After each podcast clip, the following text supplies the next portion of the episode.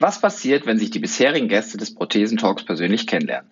Diese Frage beantwortet die heutige Ausgabe des Prothesentalks. Unter der Gesprächsführung von Marvik Blechschmidt lernen sich David Beere, Tom Kipping und Dr. Thomas Frei persönlich kennen und sprechen über das AMP Surfcamp und weitere Initiativen und Projekte. Deutschland geht gemeinsam weiter. Herzlich willkommen zum Prothesentalk, dem Podcast von und für Prothesenträger, Angehörige, Orthopädietechniker, Ärzte, Therapeuten und alle, die mit Prothesen im täglichen Leben zu tun haben. Diese Folge wird präsentiert von der Prothesengemeinschaft. Werde jetzt Mitglied unter www.prothesen-gemeinschaft.de oder lade dir die Prothesen-App in deinem App Store herunter. Jetzt aber erstmal viel Spaß mit der aktuellen Folge. Dann sage ich herzlich willkommen in unserer allerersten Podcast-Runde. Ich begrüße in der Runde den Dr. Thomas Frei. Wir haben uns vor ein paar Wochen auf dem amputierten Surfcamp kennengelernt.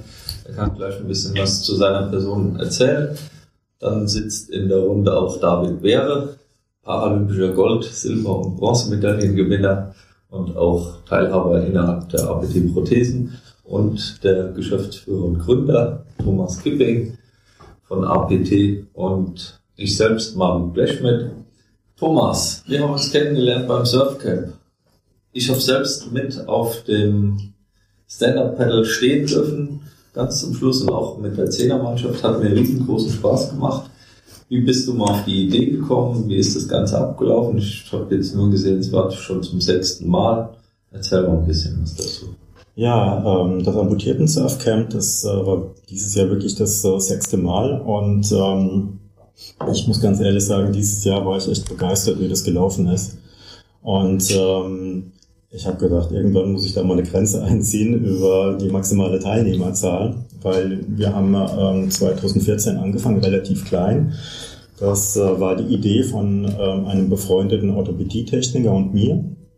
Ähm, der Michael, der war ein paar Jahre vorher in den USA gewesen und äh, ist da ein bisschen äh, rumgefahren, hat sich die Orthopädie- und Reha-Branche angeguckt und hat gesagt, Mensch, das Kind Thomas, da läuft äh, alles nur noch über die sozialen Netze. Äh, die machen Termine über Facebook und, und das ähm, ist ja gigantisch. Ne? Und ähm, die machen Veranstaltungen, die posten die über ähm, Facebook, die laden die Leute darüber ein, die informieren die darüber. Und er hat gemeint, du musst irgendwas machen. Ja? Und, ähm, und da habe ich gesagt, Mist, ich war noch nicht so richtig auf Facebook und ähm, ich komme auch nicht so aus der klassischen Ecke. Ich bin selbst amputiert, dass ich irgendwie ähm, in Selbsthilfegruppen war. Irgendwie bin ich so ja kein Typ für Selbsthilfegruppen äh, und deswegen ähm, habe ich ähm, auch mich da ein bisschen schwer getan, auf äh, Facebook etwas zu machen. Und ähm, das war aber dann irgendwie so einfach mal eine ganz schnelle Idee gewesen ähm, eine Plattform aufzubauen, wo ich ähm, ähm, Sportthemen poste, äh, die man im Endeffekt immer und überall machen kann. Und ähm, das Amputierten Surfcamp war dann eben als eine Veranstaltung, wo ich eben viele Leute einlade und auf einen Platz bringe, ideal. Und ähm, wir haben uns das mal angeguckt.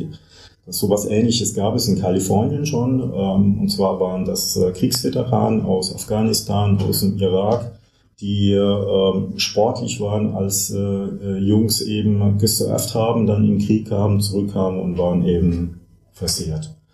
Und ähm, die ähm, haben relativ schnell dann auch wieder Mut gefasst und sind dann auf die Bretter und dann ging's los.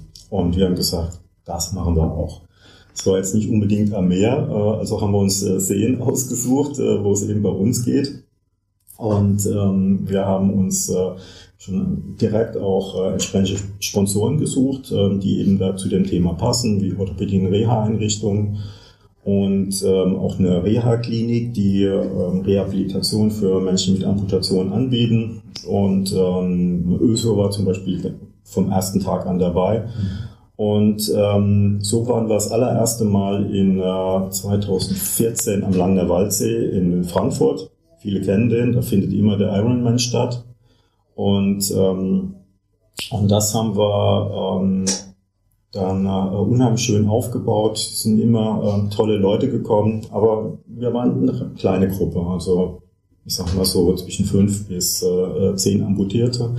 Manchmal mehr, manchmal weniger. Und ähm, ähm, letztes Jahr haben wir beschlossen, das Ganze ein bisschen zu professionalisieren, eben auch ähm, die PR ein bisschen anders zu machen, im Vorfeld die Veranstaltung besser vorzubereiten. Und, ähm, und dann habe ich so im Laufe des Jahres, so ab März, haben wir dann angefangen, auf die Zielgerade zu kommen in der Planung. Da ich gemeint, oh, jetzt geht das Ding durch die Decke und ähm, ich will es einfach nur kurz äh, sagen, wie es dann eben dieses Jahr war. Es war jetzt vor, vor knapp drei Wochen, waren wir 65 Leute an einem ganz, ganz tollen See. Also wir haben ähm, ähm, St. Leoner See, ein Naturschutzgebiet, traumhaft schön. Und ähm, das, was wir eben haben wollen, ist eine Veranstaltung von Amputierten mit deren Familien, Freunden und dann eben aus dem Bereich Orthopädie und Reha Netzwerkleute. Und das war da eine richtig geile Keimzelle für sensationelle Gespräche. Ich habe ein Bild im, im, im, im Kopf, wo ein Vater äh, mit seiner Oberschenkelprothese mitten auf dem Board saß, vorne eine Tochter, hinten eine Tochter und das hat so geil ausgesehen. Und er hat gesagt, nächstes Jahr sind die beiden anderen Mädels auch dabei. Stand am Ende jeder auf dem Brett? Oder ähm, saß auf dem Brett? Da standen am Schluss, also die ähm, mit äh, Prothese alle. Super. Alle. Ja. Und ich muss ganz ehrlich sagen, äh, wir haben jedes Jahr äh, immer wieder welche dabei, die komplett neu sind. Ähm, aber es zieht natürlich doch die meisten an, die schon eher äh, mit ihrer Behinderung offensiv umgehen. Mhm. Ja, also ähm, ich versuche auch ein bisschen ähm, Leute, die äh, durch eine Amputation äh, erstmal so sich ein bisschen isolieren, die auch da reinzubringen. Das funktioniert aber nur über ähm, die Partner, die die innerhalb der Orthopädie und Reha-Geschichten haben, ähm, da ein bisschen gepiekst werden. Sag, geh doch da mal hin. Mhm. Und ähm, so ist es eben, dass wir ähm, ähm, meistens äh, Orthopädietechniker haben, die zu ihren ähm, ähm, Patienten sagen, Menschenskind, da ist was, komm mit.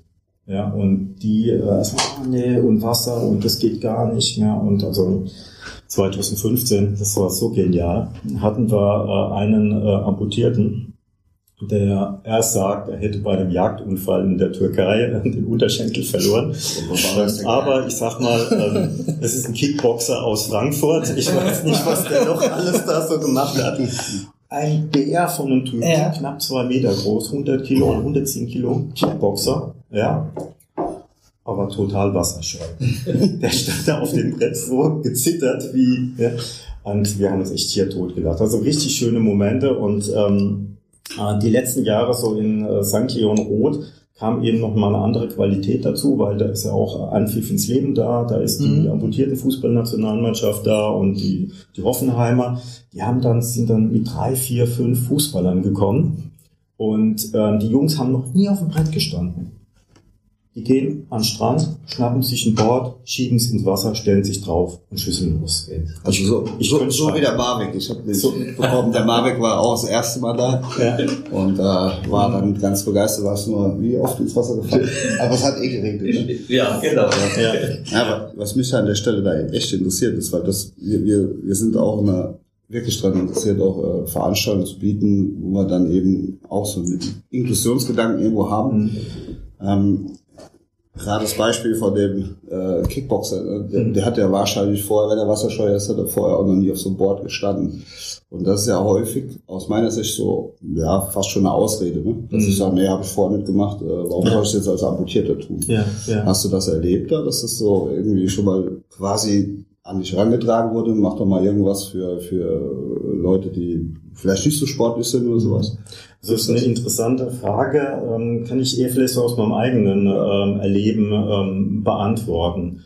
Also äh, wie ich meinen Unfall hatte, der ist jetzt schon 35 Jahre zurück und ähm, ich bin kaum aus dem Koma aufgewacht und habe zu meiner Mutter gemeint, so eine Scheiße, jetzt kann ich noch nicht mal mehr surfen. Meine Mutter hat vor dem Bett gestanden, die ist fast umgefallen. Das hat dieser Idiot, also er hat eben gerade ein Bein verloren, hat den Unfall gerade überlebt und dann äh, macht er sich solche Gedanken. Ja. ja. Und ähm, und äh, ich habe das dann komplett verdrängt. Ja. Und 30 Jahre später fange ich an, äh, Stand-Up-Paddling zu trainieren. Ja. Ähm, ich habe ähm, versucht, wirklich mit einem Bein da drauf zu stehen. Ähm, Prothese ging bei mir nicht, weil ich einfach zu hoch amputiert bin. Deswegen habe ich es mit ähm, einem Bein versucht und habe mir, äh, ich sag mal, den besten Personal Trainer, den man in Köln dazu haben kann, mir ausgewählt. Wir haben ähm, auf der Slackline trainiert, zwei Jahre. Ich habe es nicht hingekriegt. Ja, ich habe dann irgendwann mal gesagt, okay, jetzt organisiere ich nur noch die Geschichte und ich setze mich drauf. ähm, und, und dann kommt ähm, ein befreundeter Amputierter, ähm, den ich vor sechs Jahren kennengelernt habe. Da war er frisch amputiert, war ziemlich fertig gewesen. Und ähm, ich habe ihm dann ziemlich viel Mut äh, gegeben, dass er ähm, keinen Bedenken haben soll, dass er nicht äh, sein Leben weiter glücklich und zufrieden führen kann und dass er noch tolle Dinge erreichen kann. Und ähm, der Florian trainiert äh, regelmäßig mit mir so ein bisschen Spinning und so Geschichten. Und im Laufe des Nachmittags steht er da auf dem Brett mit einem Bein, ohne Prothese, ohne alles. Ich habe gesagt, Florian, wie hast du das jetzt geschafft? Ne? Und da steht er da oben, salutiert vor allem. Ja? Und das war so genial. Aber das Schöne an der ganzen Situation war, einmal, dass er das geschafft hat, mit einem Bein da drauf zu stehen. Aber das hat eine andere Amputierte gesehen, die kam wie ein graues Mäuschen dann dem Samstag dahin und hat gemeint, ach ja, ähm, ich mache ja nicht so viel Sport, ich habe mal früher viel Sport gemacht und ich will mir das jetzt erstmal angucken. Und dann auch habe ich auch gedacht, naja, okay, ob die heute im Laufe des Tages da mal aufs Brett geht, hm, die hat ihn gesehen und dann ist die still und leise, hat die sich ein Brett geschnappt, ist raus, hat sich da drauf gestellt und dann ist die da nicht mehr runtergekommen. Mhm. Das fand ich so genial, wie auf einmal äh, jemand, der eigentlich eher gesagt hat, nee, das kann ich nicht, nicht auf einmal gemerkt hat, hm, vielleicht ist ja doch mehr möglich. Das probiere ich jetzt aus. Und das fand ich einfach total klasse. Ja, cool ist, wenn sich dann überhaupt jemand traut, erstmal auf diese Veranstaltung zu kommen. Mhm. Das ist so aus, aus meinem Erfahrungs, aus meinem Erfahrungsschatz raus schon so. Du kannst tolle Veranstaltungen anbieten, jeglicher Art, ähm, auch wirklich mit einem Inklusionshintergedanken einfach also ich persönlich bin da eh genau, wie du es eben erzählt hast, das Schönste, wenn der Vater mit seinen Kindern, die eben nicht behindert sind, äh, dieses, diese Sportart oder den Spaß halt haben kann. Ähm, was ich so immer wieder festgestellt habe, wenn, ich, wenn wir Veranstaltungen anbieten, dass ja die, die dorthin kommen, die machen auch meistens mit, ne? die haben da echt einen Spaß mit. Ja. Aber irgendwo, mich macht es immer ein bisschen, ehrlich ein bisschen traurig, weil ich genau weiß, das, ist, das hat eigentlich mit Hochleistungssport gar nichts zu tun, sondern ja. erstmal mit dem, mit dem ersten Schritt, dass man eben sagt, okay, ich gucke mir das an. Selbst ich muss ja nichts mitmachen. Und dann wäre der Effekt genau der richtige. Das, ja. das kennen wir auch, da kennst du auch vom, vom Sport, wenn wir dann über Leichtathletik, Schnupperkurse zum Beispiel nur mal reden. Mhm. Ach, da wird dann so viel äh, drumherum. Erzählt oder sag mal, aus, um Ausreden ist da kaum einer verlegen. Ne? So, also es geht damit los, ich würde ja eigentlich Sport machen, wenn ich denn so eine Sportprothese hätte. Mhm. Das fällt ja jetzt bei Stand-Up-Paddling völlig weg. Also man muss das ja nicht mit nee, Ich genau. mach's das ja ohne. Ich glaube, da war auch dieses positive Beispiel, dass sie den hat auf dem Brett stehen ja. gesehen hat. Ne? Ja. Dass sie gesagt hat, alles klar, das kann ich auch, weil das ist jemand, das ist ein Beispiel, der kann das, ich kann das auch. Ne? Mhm. Und da ist sie über ihren Schatten gesprungen und hat es ausprobiert und es hat geklappt. Ja. Und ich glaube, so wird man immer positiver ne? und versucht andere Dinge aus, wo man zuerst sagt oder wo man gesagt hat, es geht nicht. Ja? Also einfach Grenzen zu überwinden. Also man muss ganz äh, ehrlich sagen, jetzt haben wir 2019, wir haben die sozialen Netze so seit zehn Jahren, die äh, produzieren unheimlich viele Bilder. Und diese mhm. Bilder, die sind manchmal mehr, manchmal weniger gut. Also wir äh, hoffen immer darauf, dass wir tolle Fotografen haben bei unseren Veranstaltungen, dass wir gute Bilder produzieren. Aber ähm, vor 35 Jahren, ähm, wo ich ähm, amputiert wurde, war das ein anderes Thema. Da gab es das alles nicht. Ja? Und ähm, da ist mal eine Situation reingekommen, wo der ganze Sport noch organisiert worden ist von den Kriegsversehrten. Ja. ja? Und ich hatte das Glück, dass äh, jemand in der Nachbarschaft von meinen Eltern gewohnt hat. Und äh, mein Vater ist da hingegangen, hat gesagt, ähm, der fährt total gern Ski, ähm, wie sieht's aus? Äh, und da ist er, bringen mit. Ja, da hast du gar keine Möglichkeit gehabt. Dann haben die dich geschnappt. Äh, die haben Wasserball gespielt im Sommer. Die haben dich ins Wasser reingeworfen und haben gesagt, du machst da jetzt mit. Ne? Und ähm, so bin ich eben dann. Wie alt warst du damals? 21. 21. Also von den Kriegsversehrten, ähm, da habe ich äh, relativ sehr viel gelernt, muss ich ganz ehrlich sagen. Oh, geht mir genauso. Ja. Also auf technischer Basis. Ja. Also, als ich die Ausbildung angefangen habe, war 1986, da hatten wir noch ganz, ganz viele Kriegsversehrte, die daneben so 40 Jahre Prothesenerfahrung hatten. Ja. Und das sage ich heute noch, habe ich auch mein Handwerk quasi durchgelernt, genau durch die Aussagen, die die damals getroffen haben, die du heute auch so nicht mehr ganz leben könntest. Mhm. Aber also das, das glaube ich schon. Und die waren, also ich habe die immer als zähe Burschen bezeichnet. Also für die, für die gab es ja eigentlich äh, nur ein Vorwärts. Da mhm. gab es kein Zurück. Mhm. Das, das war halt so. Das war denen auch klar.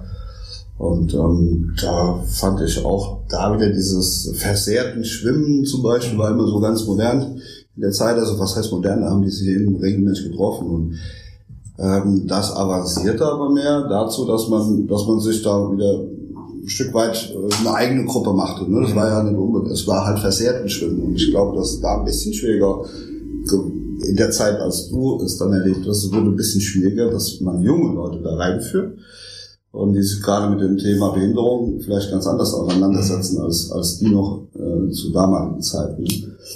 Also wir, wie gesagt, wir sehen das ja häufig auch hier im, im Leistungssport, oder sag mal, bei, bei der Leichtathletik, wenn du das siehst, wie schwer wir uns tun, ähm, da Nachwuchs zu generieren. Das, es gibt nichts dazwischen. Es gibt ähm, wenig Möglichkeiten, sagen wir mal, dass du, dass du als Hobby, Hobbyathlet einfach irgendwo in einem Verein mit dran teilnimmst. Das, das sind immer noch riesen ja. Brücken dazwischen. Das wäre schön, wenn das von, von dem Breitensport in den Leistungssport äh, mhm. gehen könnte.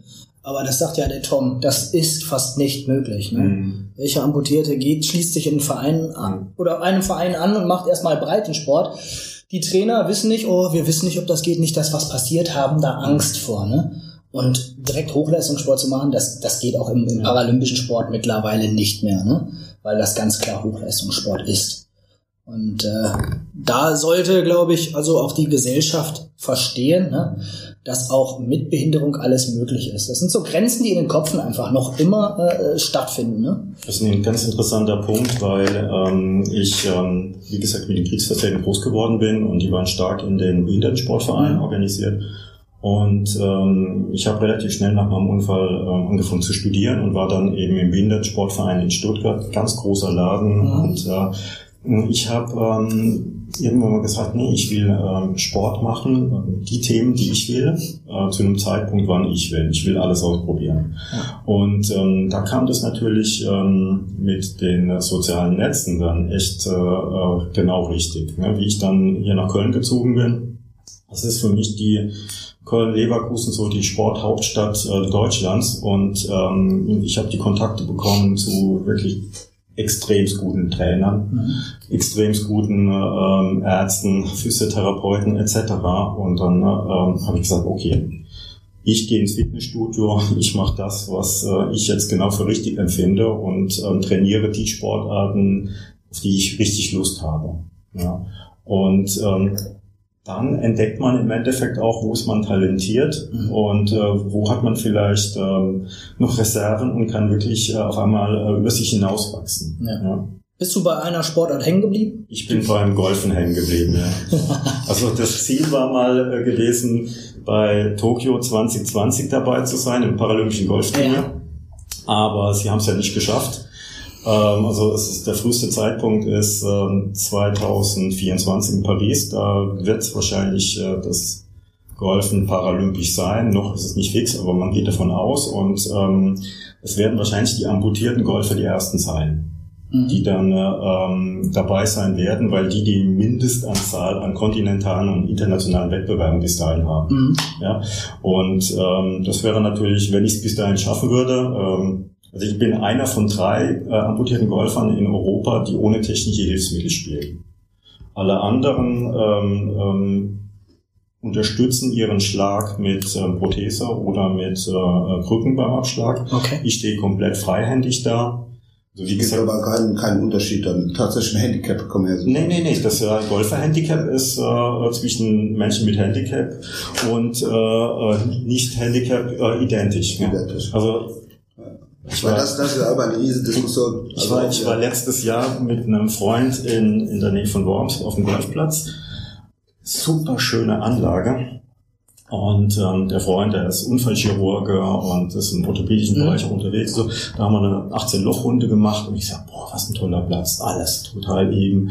Und dann sind wir zurück. Ähm, ich habe mein Card abgegeben und äh, an der Rezeption habe ich denen dann auch erzählt, Menschenskind, ähm, bei den deutschen Meisterschaften sind wir immer ähm, auch geguckt, wo kann man hingehen, welche Plätze kann man spielen. Euer Platz ist ja sensationell. Der ist ja echt ähm, unheimlich gut alles zu erreichen.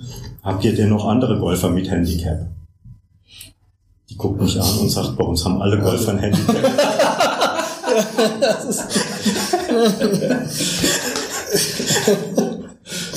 Sehr gut.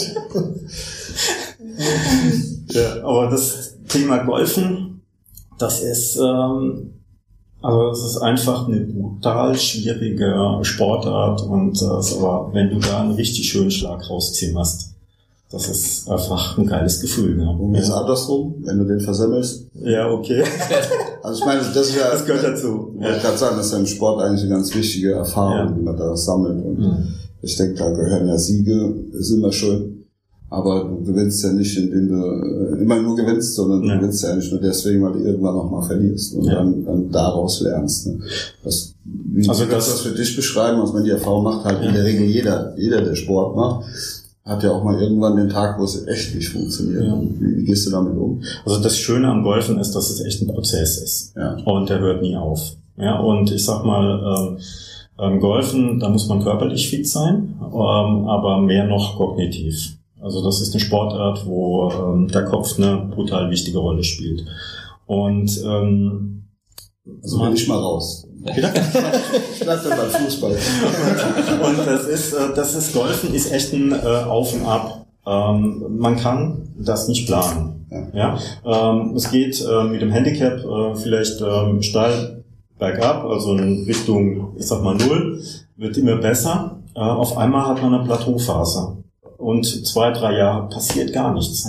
Du kannst es nicht provozieren. Ja? Und ähm, dann ändert man Dinge, es ändert sich gar nichts. Ja? Dann hat man eine Verletzung. Also ich war jetzt gerade ähm, im Mai in der Vorbereitung auf die Saison, krieg ein bisschen Schmerzen in der Hüfte und denke, okay, äh, habe ein bisschen was falsch gemacht, Hüftbeuger, Hüftstrecker, irgendwie ein bisschen gezerrt und habe dann noch weiter gespielt und krieg dann eben vor vier Wochen die Diagnose äh, Stressfraktur in der Hüfte komplette Saison gelaufen. Zack, raus. Ja, und ähm, das sind einfach so Sachen, die muss man dann verdauen. Mhm. Aber das ist eine brutal geile Schule. Das ist eine richtig gute Schule, weil ähm, du lernst äh, im Endeffekt äh, einfach äh, die Realitäten zu akzeptieren und du fokussierst dich auf das, was geht. Und das schärft ein bisschen so dein Blick. Ja, ich finde es auch deswegen immer spannend, wenn man über Sport generell redet. Und ähm, ich sag mal, bei, bei Erstgesprächen mit neuen Kunden stelle ich sehr häufig ganz am Anfang die Frage, sag mal, hast du jemals in deinem Leben vor der Amputation irgendeine Sportart betrieben? Völlig egal welche. Und mir fällt dann immer schon, ehrlich gesagt, ein Stein vom Herzen, wenn, wenn die Antwort ist ja. Wie gesagt, ganz egal was für ein Sport, aber dann weiß der, weiß ich schon, was mein Gegenüber weiß, wie, wie Sport funktioniert. Also dass man eben ja, nicht äh, nur ein paar tolle Turnschuhe braucht, um irgendwie mal schnell laufen zu können, sondern dass man sich echt dafür quälen muss, um den Erfolg letztendlich auch zu spüren. Und ich sagte immer so, naja, jetzt hast du, ob du es wolltest oder nicht, aber du hast im Endeffekt jetzt eine Sportart gebucht mit deiner Amputation das verhält sich tatsächlich wie eine Sportart. Das heißt, du brauchst vielleicht als Oberschenkel amputierte etwas, das weiß man, so 70 Prozent mehr an Energie als wir Zweibeiner. Ganz einfach aus der Tatsache heraus, dass du jetzt sehr viel mehr dich konzentrieren musst äh, auf deine Schritte, die du machst, dass du eben Muskulatur einsetzen musst, die eigentlich gar nicht zum Gehen gedacht ist, sondern die, die erst verhindert, dass du gerade nicht umfällst. Das funktioniert automatisch, kostet aber Energie. Und da stellen wir immer fest, die Leute, die wie gesagt, irgendeine Sportform mal gemacht haben, die können damit viel, viel leichter und besser umgehen, als die Leute, wo ich muss sagen, okay, auch völlig okay, Couch Potato ist völlig in Ordnung, aber denen fällt es in der Regel schwerer. Ähm, auch so, so Dinge wie zum Beispiel Phantomschmerzen oder sowas. Und ich weiß, das ist ja da auch ein Thema, was wir schon oft hatten. Ja. Also ich habe mal immer die, die Athleten in Leverkusen gefragt, so, wie geht denn ja eigentlich mit Phantomschmerzen um? Habt ihr das? Die haben mich alle unglaublich angeguckt und gesagt, Kenne ich nicht. Mhm. Habe ich schon nie gehabt. Ne? Also hat man immer drauf geschlossen, haben die gar kein, keine Zeit für. ja, es, ich, das ist ja auch so ein Thema, warum ich etwas vielleicht nicht tun kann. Ja, Deswegen. ja. ja ich glaube, zum Thema Phantomschmerz ist es natürlich so, ich ähm, habe in der Höchstphase fünf Stunden am Tag trainiert und ich kenne meinen Körper und ich weiß, was Schmerzen dann sind. Natürlich ist es bei mir mal so, dass mal der kleine Zeh juckt oder die Ferse. Ne? Das ist aber dann, ich nehme das nicht als Schmerz wahr, sondern ich kann es sofort irgendwie ähm, ja wegschieben. Ne? Und das ist für mich kein Schmerz. Aber ich werde fast bei jedem Vortrag, den ich halte, gefragt oder auch von anderen Betroffenen, sag mal da, was kann man gegen Phantomschmerz äh, machen? Jetzt eine super schöne Überleitung. Ihr habt eine Phantomschmerz-App. Was, wie hilft die den Betroffenen? Ähm, ja, das äh, ist jetzt gut ein Riesensprung jetzt vom Sport zur ähm, Phantomschmerz-App und eigentlich auch wieder nicht. Mhm. Der Bogen kommt am Schluss wieder zurück. Das kann ich auch kurz beschreiben. Ähm, ähm, wie vieles in meinem Leben ist es, ähm, habe ich dem Zufall so ein bisschen Raum gelassen. So bin ich eben auch zu dem Thema Phantomschmerz-App gekommen. Und zwar ähm, ist der Kontakt ähm, über mein Netzwerk 2012 entstanden. In Düsseldorf ähm, gab es zu dem Zeitpunkt einen äh, Doktoranden, der zusammen mit einer ähm, kleinen ähm, IT-Firma, die ähm, Apps für den Medizinbereich äh, programmieren, gesagt haben, wir wollen eine ähm, medizinische App äh, für das iPad aufbauen, mit der man äh, Phantomschmerzen auf Basis der Spiegeltherapie bekämpfen kann. Mhm. Also wer die Spiegeltherapie kennt, weiß, dass ähm, das irgendwann mal in den Nullerjahren von USA hier rüberkam und man kann also mit einem ganz großen ähm, echten Spiegel ja, über das Spiegelbild, was man da sieht, ähm, Übungen machen. Und ähm, über verschiedene kognitive Zusammenhänge mhm. reduziert das die Phantomschmerzen. Ähm, das wirkt. Es wirkt extrem gut. Ja. Und ähm, es gibt nur einen Haken an der Geschichte. Ähm, wenn ich ähm, ähm, auch als Mensch mit Amputation mobil bin, äh, vielleicht voll im Beruf stehe, mit einem Auto in der Gegend rumfahre oder vielleicht mit dem Flieger oder mit der Bahn, ich kann nicht so einen Spiegel. Ähm, das wird schwierig, ne? Das geht eben einfach ja. nicht. Und dann haben wir gesagt, Mensch, es geht. Wir haben ein iPad, da unten drunter und oben drüber ist eine Kamera, äh, kriegen wir irgendwie hin. Und ähm, das wurde dann gemacht, das wurde auch eben als Basis von einer äh, Promotion aufgebaut und es funktioniert richtig gut. Ja, also ähm, die Krankenkassen, die tun sich da ein bisschen schwer, das eben aufzunehmen, ihren Katalog. Und deswegen ähm, ähm, sind die Berufsgenossenschaften eigentlich die Hauptpartner. Und äh, wenn ähm, Menschen mit Amputationen in, der BG-Klinik in Duisburg oder in Murnau sind, die werden dort automatisch mit äh, konfrontiert, die kriegen das direkt. Und wie gesagt, die App hat die Möglichkeit, ähm, diese Spiegeltherapie äh, über die Kamerafunktion äh, zu simulieren. Und äh, da haben wir einmal die Möglichkeit, äh, über den Trainingsbereich ähm, die Spiegeltherapie ja, gezeigt zu bekommen, um sie mit einem mhm. Live-Spiegel zu machen, wenn ich doch mal zu Hause ja. bin, oder eben wenn ich unterwegs bin mit so einem mobilen Ding. Und das Witzige ist, äh, da gibt es so eine App für das iPad, dass du den, den Screen splitten kannst. Mhm. Und dann siehst du hier äh, auf der einen, äh, auf der äh, linken Seite dein Bein und die Software splittet das rüber auf die rechte Seite und dann kannst du damit Übungen machen. Ja. ja? Ähm, und ähm, oft reicht es nur aus, das zu sehen und zu sehen, wie ähm, das rechte äh, Spiegelbild sich bewegt. Mhm. Das reicht schon aus, dass da oben im Kopf einfach äh, ein paar Neuronen durcheinander kommen. Und das ist für mich wie Doping. Machst du wirklich? Das, äh, machst du das quasi prophylaktisch oder machst du es dann, wenn es akut ist? Ähm, oder beides? Man kann beides machen, ähm, wenn man wirklich äh, einen Anfall kriegt und ist in einer akuten Phase hat man nicht mehr die Geduld und die Zeit. Ah. Dann greift man nur noch nach den, was liegt hier an Medikamenten rum. Ne? Aber da greifst du auch noch drauf zurück. Man könnte auch noch drauf, drauf äh, man macht es prophylaxisch, äh, also ja. vorher eigentlich. Ja, ja. Du trainierst es quasi. Genau. Und äh, am Anfang äh, am besten eben jeden Tag, so morgens beim Frühstück, äh, das Ding angeguckt und so. Und ähm, ich habe das so häufig gemacht. Ähm, bei mir ist es so, ich war hoch Phantomschmerz-Patient und hatte ähm, äh, Phantomschmerzen, so einschießende Anfälle einmal im Monat. Und äh, durch diese ganze Geschichte, die mit dieser App und den Spiegeltherapie-Sachen ausgelöst worden ist, äh, bin ich jetzt seit einem Jahr komplett äh, frei von Phantomschmerzen. Ich nehme keine äh, Medikamente mehr, komplett alles. Super. Und der Punkt ist eben einfach, man rutscht da ja ganz langsam rein, auch gerade was die Schmerzmedikation betrifft. Man merkt gar nicht, wie diese Schmerzmittel den Körper runterdimmen, was die mit einem machen. Und erst wenn man da mal wieder runter davon ist, merkt man, oha, man hat, nimmt 10, 15 Prozent auf einmal mehr wieder wahr. Ja, das ist alles wie durch so einen Schleier, wie Ja. durch Wolken gucken, Ja. ne? so nimmt man das eben dann wahr. wenn Ja, man, ja. Und äh. Ich will jetzt einfach den Bogen wieder zu dem Sport machen. Und Ja. das war genau der Punkt, wo ich auf einmal ähm, äh, von ja meine äh, die Integrität von meinem Körper hat sich verändert. Meine Körperwahrnehmung, meine äh, Symmetrie. Ja. Und die Folge war eben einfach, dass ich beim Golfen ähm, Sachen machen konnte, die ich so vorher gar nicht machen konnte. Das finde ich hochinteressant, weil ich habe mir gerade überlegt, die, die, die klassische Anprobesituation, die du ja auch kennst, Mhm. im Sanitätshaus oder in der Werkstatt, ähm, da kriegst du als Techniker gar nicht mit, was hat denn eigentlich tatsächlich mein Kunde jetzt gerade für, für lustige Pillen geschluckt im Mhm. Vorfeld, weil er eben begründet von mir aus den, den Phantomschmerz bekämpfen möchte.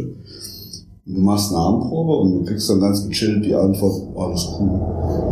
Aber vielleicht ist die Körperwahrnehmung gar nicht so toll in dem Moment und dann wunderst du dich, ein paar Wochen später brauchst du es, hast du es fertig. Und du weißt eigentlich, dass du von der, die Statik hast du kopiert, die Passform müsste eigentlich die gleiche sein und der gleiche Kunde sagt dir, was hast du da gemacht? Mhm. Das fühlt sich plötzlich viel anders an. Das ist, finde ich, zumindest mal äh, die Frage wert, die man dann auch als Techniker sicher an dem Punkt stellen muss. Also Ist auf jeden Fall interessant und ich ähm, ähm, kann so viel dazu sagen, dass es da sicherlich überhaupt keine wissenschaftlichen. Studien oder irgendwelche Sachen gibt. Ähm, Ende März ich einen Vortrag zu dem Thema gehalten und da war äh, im Zuschauerraum einer vom Zentralinstitut in Mannheim da, der sich mit dem Thema beschäftigt. Ähm, ähm, gibt es ähm, Prothesenträger, wo die Prothese äh, wie ein echtes Bein, wie ein echter, äh, echtes Gliedmaß ähm, angesehen wird. Und ähm, er will da eine Studie drüber machen und er hat sofort gesagt, boah, es klingt total interessant, was du da sagst. Und äh, lass uns da mal einfach äh, vernetzen. Ja? Also das ist ein Thema, was äh, sicherlich in den nächsten Jahren noch aufgearbeitet wird, wenn auch vielleicht die Prothesen noch weiter ähm, elektrisiert werden und ähm, vielleicht eben auch so die die Schnittstelle zwischen Nerv und äh, Prothese auf einmal verschwimmt, ja, was sicherlich in den nächsten Jahrzehnten irgendwann mal auch äh, passieren wird. Den Punkt möchte ich gerne aufgreifen. Wir haben jetzt über die Phantomschmerz-App gesprochen, sehr interessant und eben auch äh, über Studien, wissenschaftliche Studien. Ergänzend zu dieser Phantomschmerz-App ähm, sind wir gerade dabei, eine neue App ins Leben zu rufen, und zwar ähm, für eine Prothesengemeinschaft, die uns dazu dienen soll, dass man eben genauso ein Netzwerk auch bedienen kann, dass wir sagen können, wir haben Ärzte, die an dieser App mitwirken, wir haben Betroffene, die mitwirken, wir haben Angehörige ähm, in allen Bereichen. Und ja, aus dem Grund sitzen wir einmal hier zusammen und unterhalten uns darüber. Und dann ist es natürlich interessant, welche Beiträge denkst du, Thomas, David, Thomas, Tom, ähm, können da wirklich dazu beitragen, dass betroffene Prothesenträger sich dort Informationen holen können oder Neuerungen, Innovationen, Events, was auch immer. Was, was denkt ihr sind die großen Vorteile, wenn man so eine App hat, wo eine Prothesengemeinschaft sich austauschen kann? Ich glaube einfach, ähm, es ist ja so, ich bin jetzt seit äh, fast zwölf Jahren Prothesenträger und ähm, habe viele, viele Fehler auch am Anfang gemacht. Ne? Und ähm, die kann man da weitergeben, ja, weil äh, gerade für frisch amputierte, die müssen die Fehler nicht begehen, die ich begangen habe, ja. Es sind auch so so banale Dinge, wie zum Beispiel eine kleine Druckstelle zu haben. Ne? Und ich bin ein Riesenfreund, das ist ein bisschen ein bisschen Werbung von Bübchenmilk, ja. Das ist schmiert, das da, da ähm, schmiere ich die Stelle mit ein und das ist so ein Schmierfilm darüber, ja. Und das ermöglicht mir dann, dass ich trotzdem in die Prothese steigen kann. Und diesen Tipp, den habe ich äh, schon sehr, sehr viel weitergetragen und der hilft, der kommt an. Man sollte jetzt den Riesenfehler nicht tun und Übchenmilch komplett in beide Hände nehmen und den Stumpf ein, ein, einschmieren. Ja, dann ja, rutscht man diesen Fehler. Genau, das ist da auch so eine Erfahrung, die ich gemacht habe. Ich habe mir mal den ganzen Stumpf damit eingecremt. Ja, super. Hat man überhaupt gar keine Führung in der Prothese. Man rutscht einfach nur rum. Ja, aber einen kleinen Flecken drauf, ja, und, und es funktioniert. Die Stelle tut nicht mehr so weh und nach drei, vier Tagen ähm, ähm, ist diese Druckstelle weg. Wenn es nicht eine Riesendruckstelle ist, dann kann man sich so behelfen, ja. Und ähm, dieser Tipp kommt gut an. Und ich denke, jeder hat so seine Methoden, ne, seine Alltagsmethoden auf eine Prothese. Und ähm, es gibt äh, super viele Amputierte, 250.000 Amputierte gibt es ungefähr in Deutschland. Und äh, es ist eine riesen Community. Und wenn man da ein bisschen helfen kann und dieser Austausch miteinander, ich glaube, das ist das Wichtigste, was in dieser App dann auch funktioniert. Und dafür haben wir die App ins Leben gerufen. Ja, aus meiner Sicht eben, sagen wir jetzt aus der Handwerkersicht, so sehe ich uns übrigens, also der Orthopädie-Technik ist für mich ganz klassischer Handwerker. Und ich, äh, nur weil er ab und zu weiße Kittel anhat, ist er eben noch kein Arzt. Also das, das ist halt so. Aber die Branche hat sich schon seit vielen Jahren in diese Richtung gewandelt, also das muss man einfach so sehen. Die vielen Mädels und Jungs, die diesen schönen, ehrlichen Beruf gelernt haben, ähm, erleben halt im Sanitätshaus leider Gottes aus meiner Sicht heute sehr, sehr andere Dinge, also anders als die, die man vielleicht gerne tun möchte, heißt sich mehr um den eigenen Kunden kümmern wollen, ist immer da. Aber leider ist in diesem Konstrukt wenig Zeit dafür. Das heißt, dass man ähm, hier auch mit dieser, mit dieser App, mit dieser Gemeinschaft auch genau die Leute einladen, dass wir die einladen wollen, dass sie eben auch aktiv daran teilnehmen, sich austauschen und eben auch technische Lösungen vielleicht austauschen können, die sicherlich dann immer sehr theoretisch sind, aber die darf man ja durchaus da, da ganz offen diskutieren. Ähm, weil, zumindest meine eigene Erfahrung, also es gibt da meiner Meinung nach noch zu viele Menschen in unserer Branche, die, die zwar gute Lösungen haben, aber die die am liebsten für sich behalten, noch nicht mal den eigenen Leuten mitteilen. Also das finde ich an der Stelle immer sehr traurig, weil letzten Endes geht es ja dann um eine Lebensqualität des Einzelnen, der dann eben diese Lösung nicht bekommt, nur weil der andere sie geheim hält. Und hier äh, möchten wir halt ganz gerne, dass wir, dass wir uns öffnen. Es geht nicht um die Superhelden oder die Technik, sondern es geht tatsächlich, wie David sagte, eigentlich viel mehr um so, so einfache Lösungen wo man sich auf der einfachen Ebene und Basis austauschen kann und da Erfahrungen tauscht. Und ähm, ja, klar ist, dass ähm, wir halt schon Interesse haben, dass alle Fachkreise auch irgendwie dazustoßen. Weil wenn du dich nur mit Robotik beschäftigst, dann stellst du sehr schnell fest, diese reine Technik, das beherrschen nicht nur, ich sage jetzt mal wir, äh, sondern das, das beherrscht in der Regel jeder, der es irgendwie mal gelernt hat und dann sammelst du Erfahrung die dazu beitragen, dass du deine Lösungsansätze eben vermehrt einsetzen kannst. Aber das nutzt die beste Prothese, weil die läuft nicht von alleine. Das heißt, ich brauche eben ähm, wirklich auch da wieder gute Leute, die, die das unterstützen, die therapeutisch fit sind, die verstehen, was eigentlich gehen bedeutet mit Prothese, die verstehen, dass man, da, dass man wieder Muskulatur aufbauen muss. Da hätten wir gerne Fitnessstudios eben auch dazu, weil die sehen ja ganz klassisch aus als prima Netzwerkpartner. Da braucht es aber auch wieder die, die erfahrenen Ärzte und auch da wieder die Ärzte, die sagen, mich interessiert tatsächlich, was denn nach der Amputation mit meinem Patienten überhaupt passiert ist, weil auch das ist so, was du feststellst heutzutage und auch schon viele Jahre, dass es sehr häufig der Zeit geschuldet ist, dass da überhaupt nie eine Nachfrage ist. Das heißt, in der Regel ist die Wundheilung abgeschlossen und dann verschwinden die Leute aus den Krankenhäusern und werden nie wieder gesehen. Und das ist eigentlich traurig. Nur, es gibt auf der anderen Seite da auch engagierte Leute, die wir da gerne mit einbinden wollen, weil da genau kommen auch die richtigen Tipps her.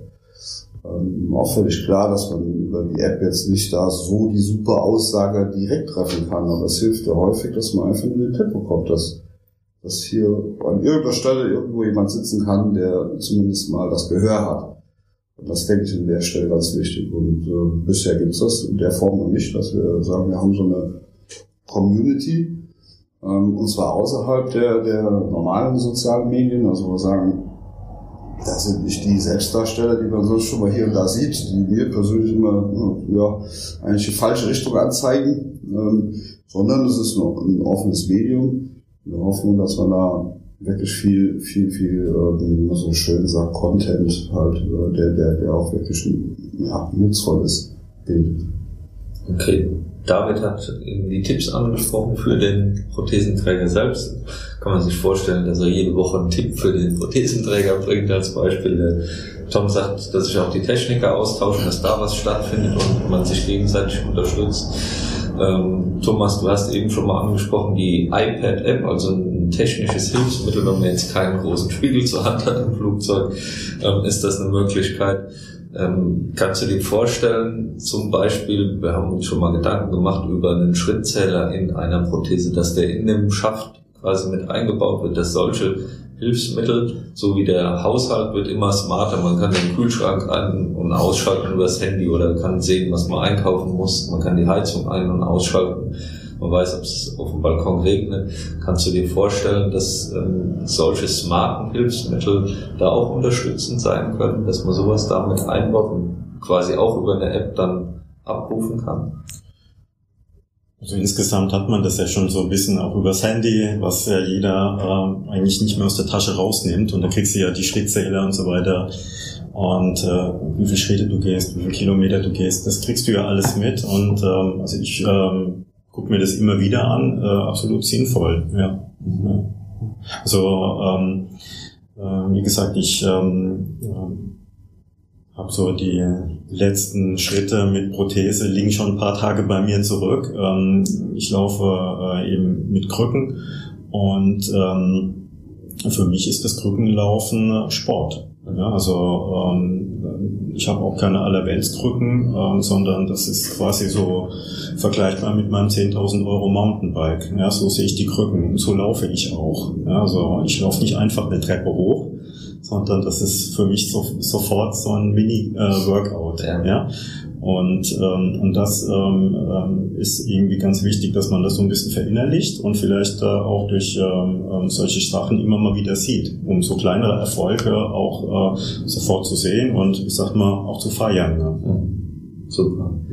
Ich finde, wir haben jetzt schon einen tollen Austausch gehabt haben uns am Anfang auch äh, über das amputierten Surfcamp unterhalten, mit einem Rückblick auf die vergangenen, beziehungsweise das, was jetzt vor kurzem war. Du hast kurz ähm, angesprochen, dass du gerne irgendwann einen Deckel machen möchtest oder so ein bisschen ähm, eindimmen möchtest, dass man nicht sagt, das kann bis ins äh, ja, Ultimative hinausschießen. Ähm, wie ist denn der Ausblick, was das amputierten Surfcamp 2020 betrifft? Wie siehst du das? Was ist auf dem Plan? Ja. Gibt es da schon Infos?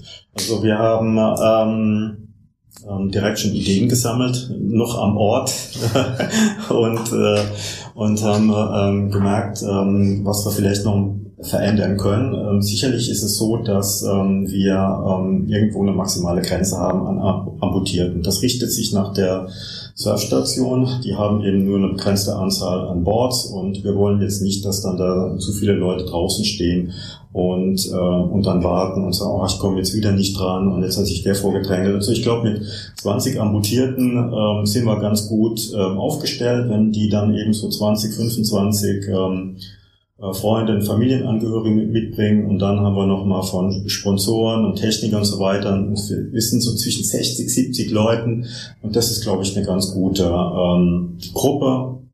Marvik, wie wir da abends dann im Restaurant zusammengesessen haben und man muss ehrlich sagen, wir haben um 14 Uhr gestartet und äh, ich habe gesagt, oh scheiße, das sieht doch nicht aus wie eine Gewitterwolke da ich war kaum mit meiner äh, Einführungsrede fertig. Dann kommen die von der Surfstation und sagen, du Thomas, darf ich dir gerade mal das Wetterradar? hier in, in 20 Minuten ist die Gewitterzelle hier. Und dann meint er, dann legst du raus aufs Wasser. Und zack, haben die ersten schon auf dem Wasser gestanden. Und dann haben die Leute wirklich bei Dauernieselregen äh, fünf, sechs Stunden auf dem Wasser und die hatten einen Spaß, das war unglaublich. Und wir saßen dann im Restaurant und da haben wir schon Ideen für nächstes Jahr. Also wir werden sicherlich gucken, dass wir so bei 70, 60, 70 ähm, ähm, gucken, dass wir uns da eingrufen. Ähm, ich werde nächstes Jahr ähm, ähm, sicherlich eine Moderatorin mit reinnehmen. Das ist eine Freundin von mir, mit der ich äh, 2012 hier in Köln so eine Handicap-Klettergruppe mit initiiert habe, beziehungsweise sie hat es initiiert. Ich war ab der ersten Stunde auch dabei gewesen. Und äh, sie ist da im, im, Sport, im Behindertensportbereich sehr stark unterwegs und äh, ich würde die gerne als Moderatorin reinholen, um ähm, auch so ähm, ein paar Challenges aufzubauen. Also ich kenne das aus dem Golfen. Da gibt es ähm, ganz tolle Turnierformen, wo man ähm, Menschen mit Handicap und also ich sag mal mit Behinderung und anderen Handicaps eben zusammenbringt und ähm, dann so gemeinsame Turniere macht und das sind äh, immer Turniere, wo die Leute rausgehen und sagen, boah, war sensationell. Ja? Ähm, ein, ein Golfer, der ähm, kommt nie die Versuchung, mal mit einer kleinwüchsigen Golferin zusammenzuspielen. Wenn der das aber mal gemacht hat mit der besten Deutschen, die ist äh, 19 ähm, Jahre alt, und merkt, dass der gegen die Kleine keine Schnitte macht, dann ähm, ja, ist der schon eben ziemlich äh, geflasht.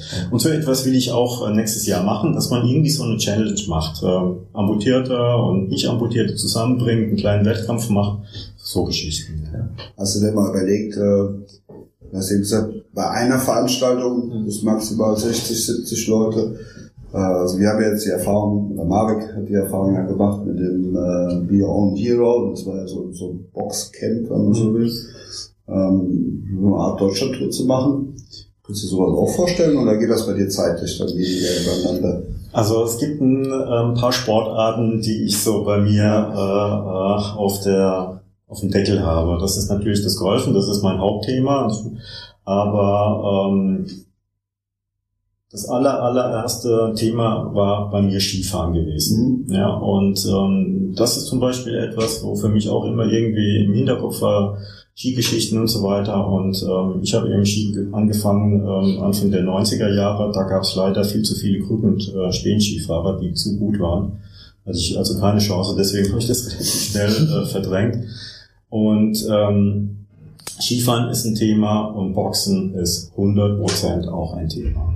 Also ähm, ich selbst ähm, erarbeite mir einen Teil meiner Balance auf dem Golfplatz beim Boxtraining. Und äh, ich sage ja, Köln ist dafür einfach die geilste Stadt in, in Deutschland. Ja, ich habe hier äh, den sympathischsten Golf, äh, der Boxtrainer, den man sich überhaupt nur vorstellen kann, und zwar den Thorsten May. Das ist der äh, Box-Olympiasieger von 92 und äh, der auch Botschafter für Deutschland bewegt sich ist und äh, äh, in dem Bereich unheimlich viele Sachen macht und mit dem zusammen äh, zu boxen macht einen riesen Spaß. Und das mache ich seit fünf Jahren. So eine Art äh, Fitnessboxen, also nicht im Ring. Ja. Ähm, aber ähm, die anderen Boxer, und das ist ganz netter, das sind meistens auch so Manager, äh, Führungskräfte und so weiter, die haben mich irgendwann mal abgestuft und haben gesagt, du bist hier unser Dirty Fighter, weil ich irgendwelche blöden Tricks irgendwie hatte. Und äh, aber Boxen macht einen Riesenspaß und äh, Menschen mit Handicap, egal ob im Rollstuhl oder mit einer Spastik oder irgendwas, können alle boxen. Ja. Und die haben einen Riesenspaß dabei. Ja. Ich hoffe jetzt, dass die, also unsere, unsere neue App wird über Köln hinausgehen, da sind wir ziemlich sicher. Und ich hoffe, dass die dass deine Worte jetzt vielleicht die anderen Städte auch ein bisschen heiß machen. Also Köln ist sicherlich die Sportstadt durch die Sporthochschule und so weiter. Das ist so selbst mir als Westerwälder gut bekannt.